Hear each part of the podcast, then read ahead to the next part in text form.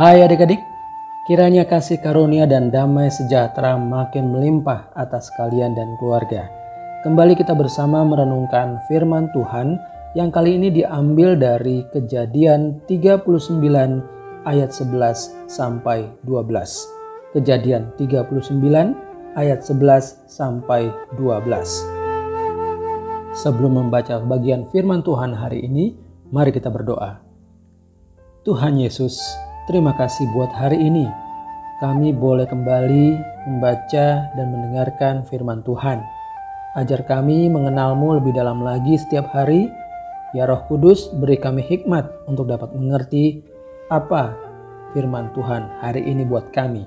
Dalam namamu Tuhan Yesus, kami sudah berdoa. Amin.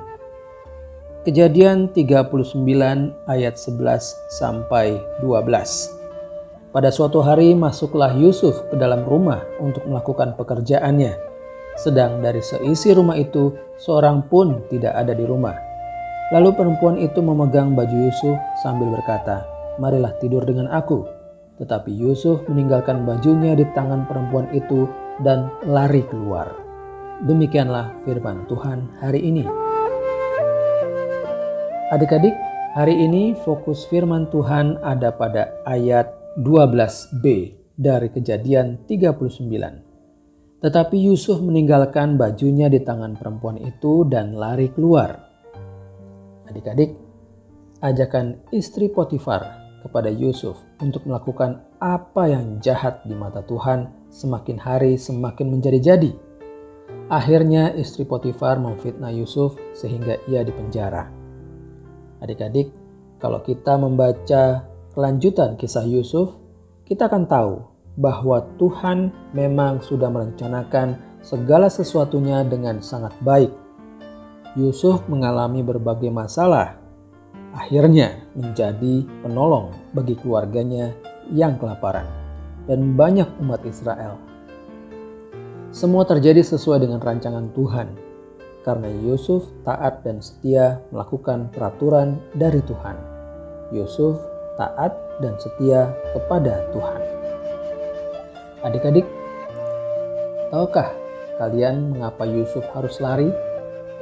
Ya, Yusuf lari karena dia taat kepada Tuhan. Yusuf tidak mau melakukan yang jahat di mata Tuhan. Larinya Yusuf dapat dilihat sebagai bentuk penolakan Yusuf terhadap godaan dosa. Yusuf menolak untuk berbuat dosa karena dia tahu Tuhan sama sekali tidak berkenan terhadap dosa.